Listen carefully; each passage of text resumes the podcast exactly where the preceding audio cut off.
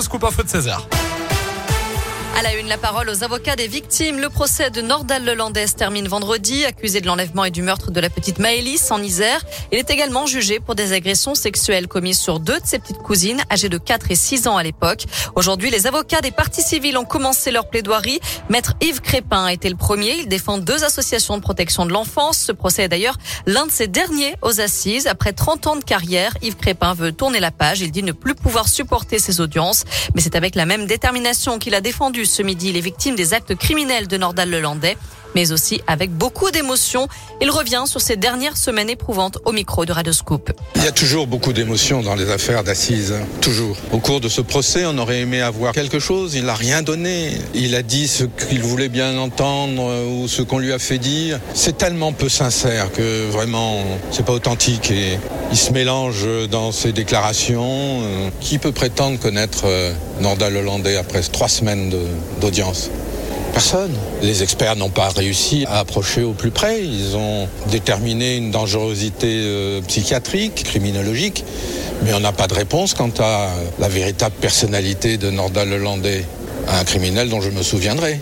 Notre journaliste Léa Dupérin reste sur place cet après-midi pour suivre le procès à Grenoble. Les avocats des parents de Maëlys doivent plaider face à la cour. Demain, place aux réquisitions du procureur avant la plaidoirie de la défense. Le délibéré est attendu vendredi. Dans l'actuel Lyon, une adolescente de 15 ans, victime d'agression sexuelle en garde la par Dieu. Elle était dans un train en provenance de Paris hier lorsqu'un homme s'en est pris à elle. Une fois sur place, une fois sur le quai de la gare, il l'aurait insulté et lui aurait caressé la cuisse. D'après Lyon Mag, l'agresseur présumé serait un étranger en situation irrégulière, âgé de 21 ans. Il a été interpellé placé en garde à vue. Une rage de dents le dimanche ou le 1er mai. Faites le 15 désormais. L'Agence régionale de santé a lancé une expérimentation au début du mois dans le Rhône, la l'Isère, la Loire et la Drôme pour la prise en charge des urgences dentaires les dimanches et les jours fériés. Un chirurgien dentiste est présent dans les centres de régulation du SAMU pour répondre aux patients et mieux les orienter. Ça permettra d'éviter par exemple qu'ils attendent pendant des heures dans un cabinet de garde alors que leur pathologie n'est pas jugée urgente. Cette expérimentation sera menée pendant deux ans.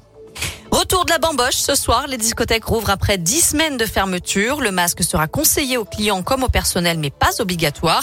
Le port du masque en intérieur qui pourrait être abandonné à la mi-mars pour les adultes comme pour les enfants. C'est ce qu'envisage Olivier Véran, le ministre de la Santé.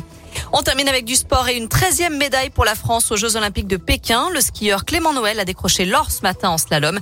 En revanche, grosse déception en ski de fond. Les Bleus terminent 7e du relais masculin en sprint. Les filles prennent la 10e place. Pas plus de réussite en biathlon puisque les Françaises finissent 6e du relais. Direction radioscoop.com à 16h04 avec la question du jour, Noémie. On parle de la levée des restrictions sanitaires. Alors, allez-vous retourner en discothèque ce soir? Eh bien, vous répondez non à 86%.